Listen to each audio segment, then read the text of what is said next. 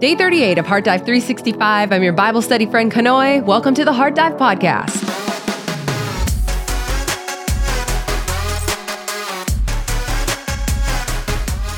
Today we are in Exodus chapters 25 through 27, where God is going to give directives on how to build the tabernacle and all of the articles that are going to be within it. And of course, these things are holy items. And the Bible actually says that these will be copies of the things that are already in heaven. And keep your eyes peeled because there's lots of symbolism that you can actually draw from the construction of the tabernacle and all of these articles. And we are reading from the ESV by Crossway translation today. If you're interested, interested in knowing which Bible I have, you can take a look at my link below, or you can go to heartdive.org slash recommendations where I have all of the stuff that I love to use, all of my favorite resources. Otherwise, let's go ahead and pray and get into the word. Our Heavenly Father, we thank you so much for this day, for this hump day, Wednesday, for those who are in real time with us.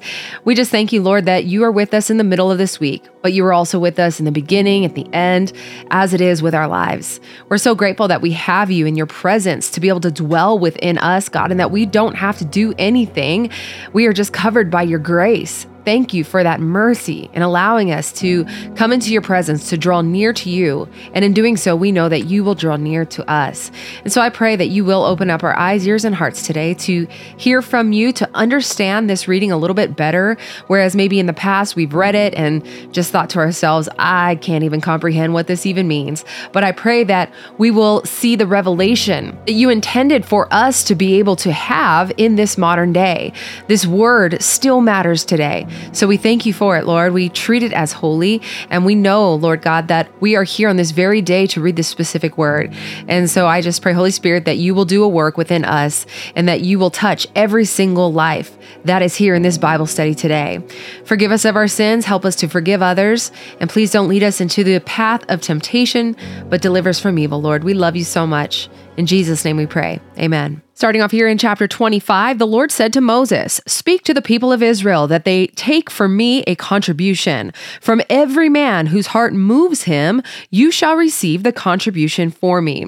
So notice that God is asking for the offering before he's even providing what the need is. And the reason why he does this is so that people will give in faith and just fully trusting that this offering will be stewarded and used properly. It is something that God is requesting, and he is not manipulating anybody, he is not holding anybody to obligation. He simply wants those who feel compelled to give to do so out of a cheerful and joyful heart because we know that he loves a cheerful giver. And the thing is, is whenever we give, whenever we have that generous heart, we actually become more like the ultimate giver. We become more like God. And it really just does something within our spirits. I know it does for me. And this is the contribution that you shall receive from them gold, silver, bronze, blue, purple, scarlet yarns, and fine twined linen, goat's hair, tanned ram skins, goat skins, acacia wood, oil for the lamps, spices for the anointing oil, and for the fragrant incense, onyx stones and stones for setting, for the the ephod and the breastpiece,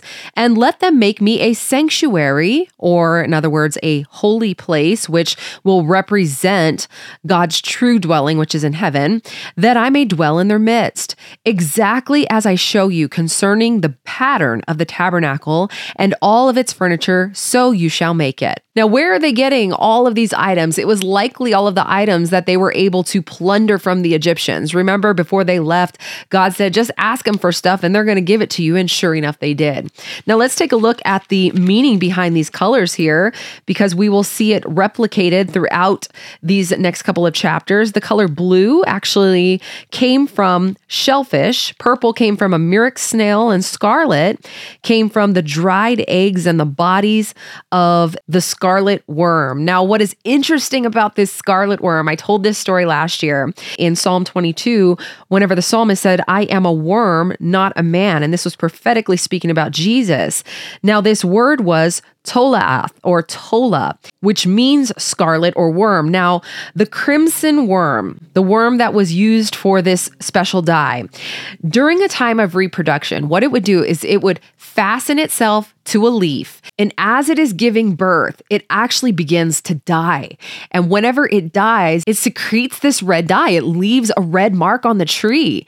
And and a few days later, And actually, the New International Bible Encyclopedia said three days later, in particular, that red mark or that body that is left actually turns to like a snow like substance and then flakes off the tree, leaving a white mark. And if we look at the scripture that says, though your sins are like scarlet, they shall be white as snow, you can't help but think this must have been part of God's plan in creating that crimson worm especially whenever it speaks about the worm and the blood in the same manner. And I always just think that is so fascinating.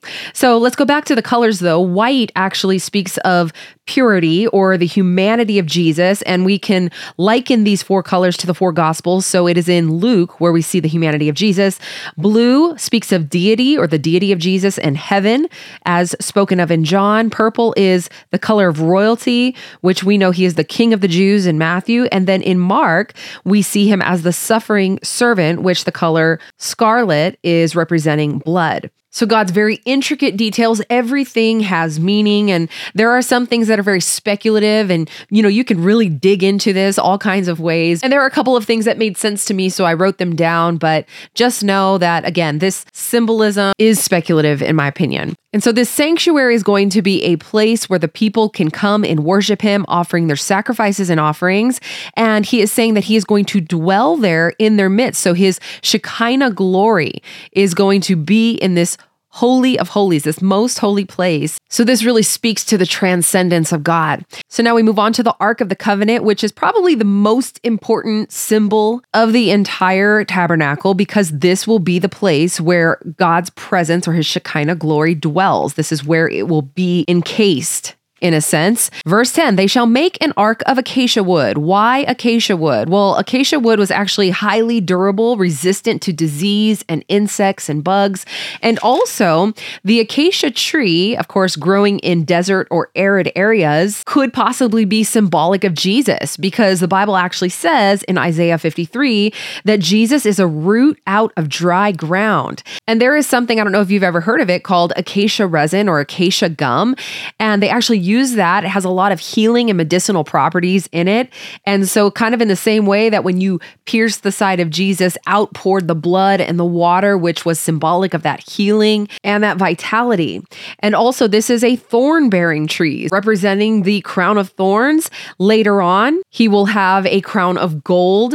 And we see here that the Ark of the Covenant is actually overlaid in gold as well. So, two cubits and a half shall be its length. Now, a cubit would have been the length of a person's middle finger to their elbow. And so this was typically about 18 inches, is how we look at it now. So that's its length, a cubit and a half of its breadth, and a cubit and a half its height. So this would be about four feet by two and a quarter by two and a quarter. You shall overlay it with pure gold. Again, gold speaking of the deity of God.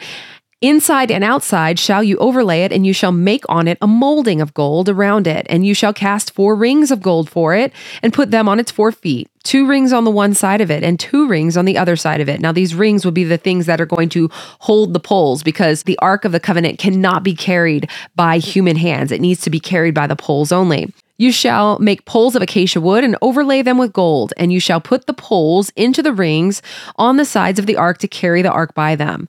The poles shall remain in the rings of the ark, and they shall not be taken from it. And you shall put into the ark the testimony, aka the Ten Commandments, that I shall give you. And that just reminded me that I actually printed out this super cute little picture of the Ten Commandments. It's like these two little tablets, and I just glued it into my Bible. I love doing that. Obviously, I did that here. I took pictures of a diagram that was in my New King James Version study Bible, and then I just found this image that is a replica actually of the tabernacle in the Holy Land, which I thought was really cool. And so that just kind of helped me to envision these things a little bit more. Verse 17, you shall make a mercy seat of pure gold. So, this mercy seat is actually going to be the lid or the covering of the ark itself. And it is translated to place of propitiation. So, this would be the place where sin is atoned for. So, the ark of the covenant is going to be behind the veil in the most holy place. And the only person who would be able to access this most holy place would be the high priest on the Day of Atonement only once a year. And it would symbolize having that peace with God once again. Very much so symbolic to the cross today because, of course, that is the place of atonement for us. That was the place where our sins were paid for by the blood of Jesus. It has also been called the footstool of God. So it would be a mercy seat of pure gold. Two cubits and a half shall be its length, and a cubit and a half its breadth.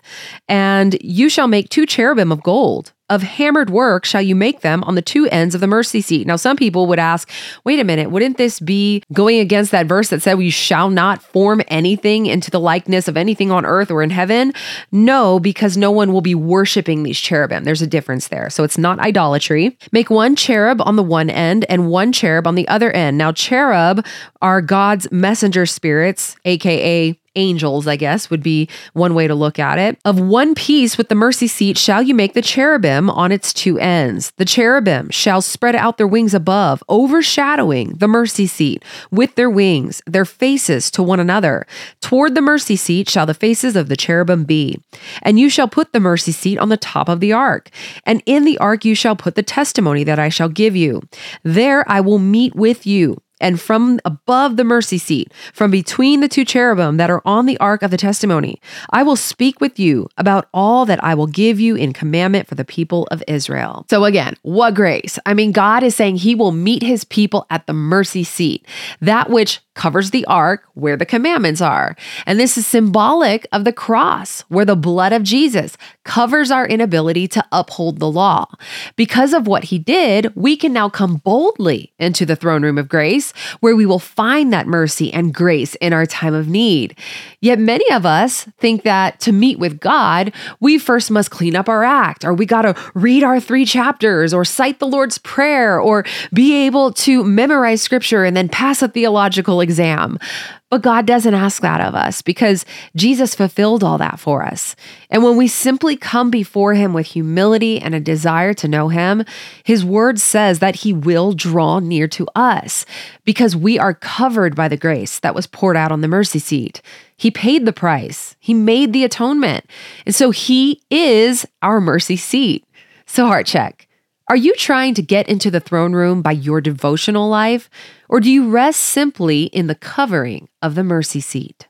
Now we're moving on to the table for bread. You shall make a table of acacia wood, two cubits shall be its length, a cubit its breadth, and a cubit half its height. So this would be three feet by 18 inches by about 27 inches. And of course, with bread being symbolic of the bread of life or Jesus or fellowship and communion, that is indeed how we have that union with Christ. You shall overlay it with pure gold and make a molding of gold around it. And you shall make a rim around its handbreadth wide and a molding of gold around the rim. And you shall make for it four rings of gold and fasten the rings to the four corners at its four legs. Close to the frame, the rings shall lie as holders for the poles to carry the table. So all of these things are really to be very mobile. And that's why God instructs them to put poles within them so they can easily be moved. You shall make the poles of acacia wood and overlay them with gold, and the table shall be carried carried with these. And you shall make its plates and dishes for incense, and its flagons and bowls with which to pour drink offerings. You shall make them of pure gold, and you shall set the bread of the presence on the table before me regularly. Now, we will read more about this in Leviticus, but this would have been 12 rounds of what is known as showbread, and it would represent the 12 tribes of Israel, would have been put into two rows of six. And it's also known as the bread of faces, as it is set before the face of God. And now we see the golden lampstand, otherwise known as the menorah. You shall make a lampstand of pure gold. The lampstand shall be made of hammered work. Its base, its stem, its cups, its calyxes, and its flowers shall be of one piece with it.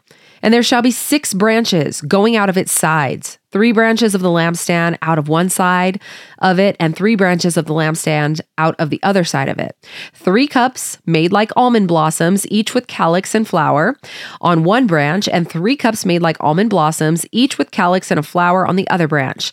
So for the six branches going out of the lampstand. And on the lampstand itself, there shall be four cups made like almond blossoms, with their calyxes and flowers, and a calyx one piece with it under each pair of the six branches going out from the lampstand. So, in other words, you're going to have one main stem and then three branches on either side. And of course, this makes us think of I am the vine, you are the branches. Anyone who abides in me and I in him will obtain eternal life. Now, what's interesting about almond trees is that the almond tree is the first tree to bloom in season in Israel, which speaks to us about the first fruits.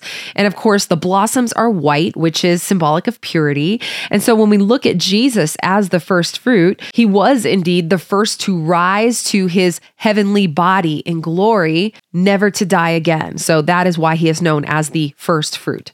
Verse 36 Their calyxes and their branches shall be of one piece with it, the whole of it, a single piece of hammered work of pure gold. So, this would have taken quite a bit of craftsmanship to be able to use pure gold and to create such a beautiful article. You shall make seven lamps for it, and the lamps shall be set up so as to give light on the space in front of it. Its tongs and their trays shall be of pure gold. It shall be made with all these utensils out of a talent of pure gold. And see that you make them after the pattern for them, which is being shown you on the mountain. So, this will be the only source of light for the tabernacle. So, in the end, the construction of the tabernacle was rather simple, I think, on the exterior, but it is the inside where most of that value lies. You see, the articles of worship would have been valued in the millions of dollars today. And such is the way with God. I mean, He is more concerned with the interior of our lives than the exterior. It doesn't mean that we don't steward the exterior. I mean, we still need to take care of our health and our bodies. And as we will see later, everything He builds is always constructed with intention and order, and it is intended to be maintained. But the interior is where true worship happens. So, heart check where do you place the most value? On your external appearance or your internal character?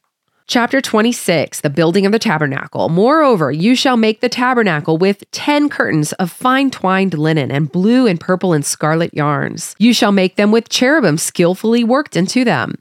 The length of each curtain shall be 28 cubits, and the breadth of each curtain 4 cubits, so be 42 feet by 6 feet. Huge. All the curtains shall be the same size. Five curtains shall be coupled to one another, and the other five curtains shall be coupled to one another. So we have two sets of curtains here. And you shall make loops of blue on the edge of the outermost curtain in the first set. Likewise, you shall make loops on the edge of the outermost curtain in the second set. 50 loops, and this Number 50 here apparently is the number of salvation. You shall make on the one curtain, and 50 loops you shall make on the edge of the curtain that is in the second set. The loops shall be opposite one another, and you shall make 50 clasps of gold and couple the curtains one to the other with the clasps, so that the tabernacle may be a single whole. You shall also make curtains of goat's hair for a tent over the tabernacle. 11 curtains you shall make. So, goat's hair would have been the most valuable type of hair. It was rich and it was black.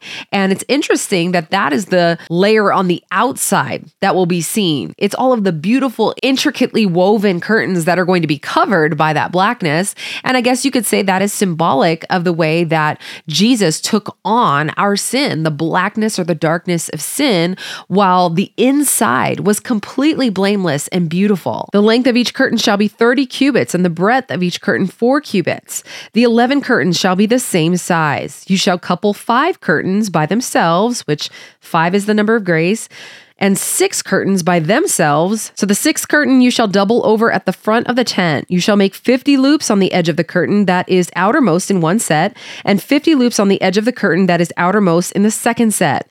You shall make 50 clasps of bronze, and bronze is the metal for judgment, and put the clasps into the loop and couple the tent together that it may be a single whole. And the part that remains of the curtains of the tent, the half curtain that remains, shall hang over the back of the tabernacle. Now, this makes a lot more sense when you actually see a picture of how this was pieced together, but you have these two sets of curtains that actually made one whole tent. And the extra that remains in the length of the curtains, the cubit on the one side and the cubit on the other side, shall hang over the sides of the tabernacle on this side and on that side to cover it. And you shall make for the tent a covering of tanned ram skins and a covering of goat skins on top. Verse 15, you shall make upright frames for the tabernacle of acacia wood. So there is a dispute whether or not these were open frames to allow the people to be able to see the curtains that were draped over them, or if they were actually solid walls. Two schools of thinking there. I was going with the open frames because I'm like, why would the Lord have them cover all of those beautifully woven curtains, especially when they had cherubim on them? 10 cubits shall be the length of a frame, and a cubit and a half of breadth of each frame. There shall be two tenons in each frame for fitting together. So shall you do for all the frames of the tabernacle. You shall make the frames for the tabernacle 20 frames for the south side, 40 bases of silver, and you shall make under the 20 frames two bases under one frame for its two tenons, and two bases under the next frame for its two tenons. And for the second side of the tabernacle on the north side, 20 frames, and on the 40 bases of silver, two bases under one frame, two bases under the next frame. And for the rear of the tabernacle, westward, you shall make six frames, and you shall make two feet frames for corners of the tabernacle in the rear, and they shall be separate beneath, but joined at the top at the first ring. Shall it be with both of them? They shall form the two corners, and there shall be eight frames with their bases of silver. So, silver is the Metal of Redemption, 16 bases, two bases under one frame and two bases under another frame. So essentially, this is the bones of the tabernacle right here. And when we look at the silver bases, what these would do would actually keep the tabernacle off of the ground. So when we look at the symbolism of silver being redemption, well, it was also what Jesus did. For us, through the redemption, we also were able to be set off of the ground. We were separated from the world. And that's what these silver bases are doing for the tabernacle as well, separating it from the dirt. So these things are so intricately linked together and they had this stability and strength, but it was also easy to construct. I mean, it was kind of like big Legos, I guess you could say. You shall make bars of acacia wood, five for the frames of the one side of the tabernacle, and five bars for the frames of the other side of the tabernacle, and five bars for the frames of the side of the tabernacle at the rear westward. The middle bar, halfway up the frame, shall run from end to end. You shall overlay the frames with gold. So he is adding beauty and strength to this, and shall make their rings of gold for holders for the bars, and you shall overlay the bars with gold. Then you shall erect the tabernacle according to the plan for it that you were shown on the mountain. So, all of this constructing of the tabernacle here with these five frames or the five bars, and you could look at that as the five pillars of the church the apostles, prophets, evangelists, pastors, and teachers. And one side of the tabernacle was actually left open. So, you had a structure on the west, the south, and the north side of the tabernacle, but the east was open, which is symbolic of where Jesus will come back to the earth from the east. And you shall make a veil of blue and purple and scarlet yarns and fine twined linen. It shall be made with cherubim skillfully worked into it. And you shall hang it on four pillars of acacia overlaid with gold, with hooks of gold on four bases of silver. And you shall hang the veil from the clasps, and bring the ark of the testimony in there within the veil. And the veil shall separate for you the holy place from the most holy. You shall put the mercy seat on the ark of the testimony in the most holy place. So this would be the only thing in that most holy place would be the ark of the testimony.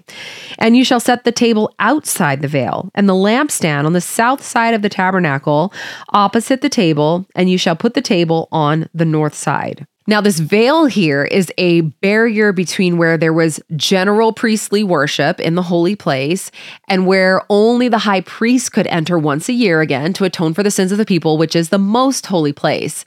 So, this symbolized the barrier that was between God and the people.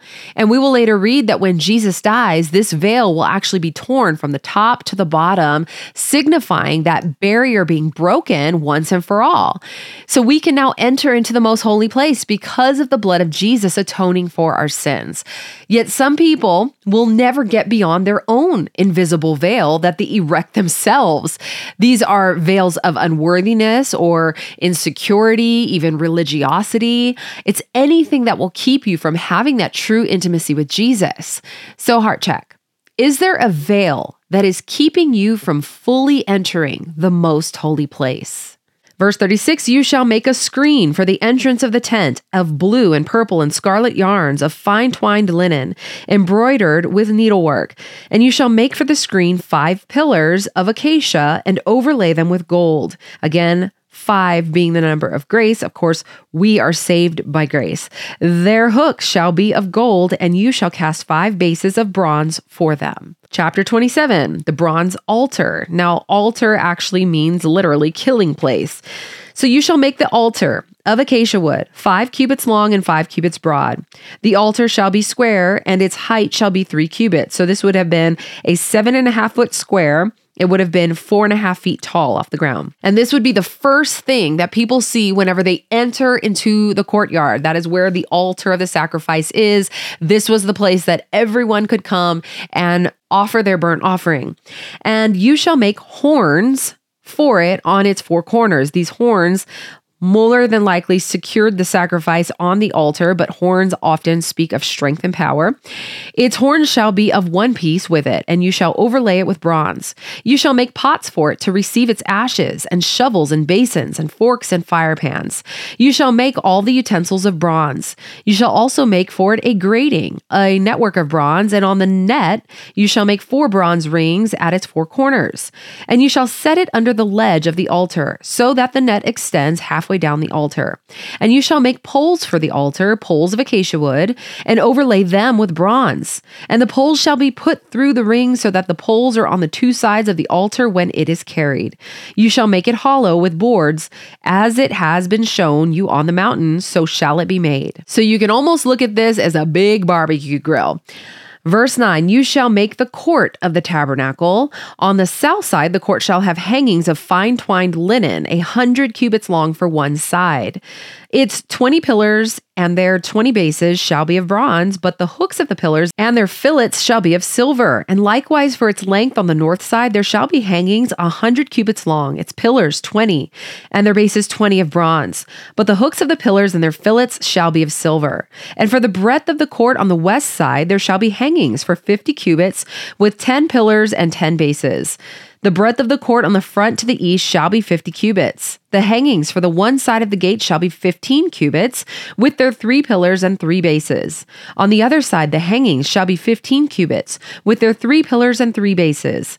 For the gate of the court, there shall be a screen, 20 cubits long, of blue and purple and scarlet yarns and fine twined linen, embroidered with needlework. It shall have four pillars, and with them four bases. And the pillars around the court shall be filleted with silver. Their hooks shall be of silver and their bases of bronze. The length of the court shall be a hundred cubits, the breadth of fifty, and the height of five cubits, with hangings of fine twined linen and bases of bronze all the utensils of the tabernacle for every use and all its pegs and all the pegs of the court shall be of bronze. Now, all of these utensils were only to be used in the tabernacle. So you could not use any common tools for the holy place or the holy task. So the whole purpose of the court of the tabernacle is to separate this general place of worship or this common area from the holy place of worship. So this would keep out wild animals. It would also keep out probably drunken men coming home from the bar at night to protect against an unlawful approach into the holy place. So, no accidental stumbling into it. And also, it would have been a line of demarcation between the world and God's presence. And it is also a way to approach God through this single gate. And now in verse 20, you shall command the people of Israel that they will bring to you pure beaten olive oil for the light. Why olive oil? Well, it's because that has a really high smoke point. So this is showing God's standard for worship. That a lamp may regularly be set up to burn in the tent of the meeting outside the veil that is before the testimony. Aaron and his sons shall tend it from evening to morning before the Lord. It shall be a statute forever to be observed throughout the generations by the people of Israel. So these lamps were tended to both day and night, meaning the fire never went out. And the priests would have to keep a continual supply of oil, and they would also have to trim the wicks in order to keep it burning. So to me, this symbolizes the constant need for the Holy Spirit in order to keep our fire burning. There's no amount of religious doing that will be able to ignite that. It is only by His Spirit that we are empowered to do His will. But then there's also maintenance required in the trimming of our wicks. So, how does that relate to us? I mean, I know that every time I come to the word to read, there is some sort of cutting away of something in my spirit or the cutting away of the flesh because the word will divide the soul and spirit and judge the thoughts and attitudes of our hearts. So, heart check is your fire burning today? Do you need to top off your oil or do you need to do a maintenance checkup? So, in the end, God has such beautiful intricacies that were so specific, and it was necessary for them to precisely observe what these things were and also make sure they followed the instructions to a T. And seeing this kind of meticulousness and creativity makes me have an even greater appreciation for God's desire for both beauty and design. So, let's take a look at some of our deep dive questions. What does the voluntary offering reveal about God's heart? What does God's specific instructions reveal about his character? How do we fall in line with this desire for excellence? How can we relate to the concept of a tabernacle to our lives today? And what does the courtyard display about the holiness of God? So, Heavenly Father, I pray that we understand the depth and the magnitude of your holiness today. We stand in awe of the meticulous nature of your craftsmanship, knowing that you never do anything haphazardly, but always by design, with patterns and order. And so I pray that we will be a people who follow your instructions to the T so that we can honor you in the building of our own tabernacle. Your Holy Spirit dwells within us. So we want to make it cozy. We want it to be an inviting space for you where it will bring you joy to dwell within us. I pray that we will follow you with sincerity and excellence in everything we do. Thank you, Lord, for showing us how incredibly important your most holy place is. And yet you loved us enough to remove that separation between it and us. When we enter in, I pray that we do so with reverence and honor and worship. And thank you, Jesus, for being our mercy seat where we can come boldly into the throne room of grace. We are in desperate need of your mercy every single day. So, being able to draw near is so necessary for our everyday living. And help us, Lord, to recognize the beautiful gifts that you have given to us to be used for your glory. I pray that we never try to exploit them in any way for our own selfish gain and that we keep them submitted before you. We know that we need your Holy Spirit to empower us for service. And so I pray that we will be aware of your presence day and night. And I pray that through our love for your word, you will trim our spirits and souls as needed. You know exactly what needs to be dealt with. And so have your way, Lord. May our fires always burn for you. We love you so much and honor you in this time. In Jesus' name, amen. Heaven and salvation is a divine gift that is given to us by grace. None of us deserve it.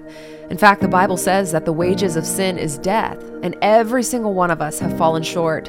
And then we desperately need someone to pay that price. And Jesus did it. He didn't do it because we are righteous on our own merit. He did it because He loves us and He wants to spend eternity with us. But it won't happen if we don't receive Him before we leave this earth as Lord and Savior. Hell is a very real thing, and there is no second chance after we take our last breath here. So I want to be able to give someone the opportunity today who is saying, I'm ready. I've never given my life to Christ. I don't know where I'm going to end up after I die, but I don't want to live another day without knowing beyond a shadow of a doubt where I am going to end up. I see now that this is real and I want to believe. So, if that is you, we're going to say a prayer. And I'm going to put the words on the screen so that you can say them audibly with your mouth because the Bible says that when you believe and confess with your mouth that Jesus is Lord and that He died and rose again, then you will be saved. So, we're going to say this prayer together. Believe it in your heart, speak it with your mouth, and know that this is indeed the day of your salvation. Dear Heavenly Father, Thank you for Jesus. Jesus, thank you for dying for me. I believe that you came, you died, and you rose again. I confess my sins to you today, and I turn from them, and I now live my life for you. I know that I am forgiven of all my sins, so I receive you now as Lord and Savior, and I belong to you, Jesus. I pray these things in Jesus' name. Amen.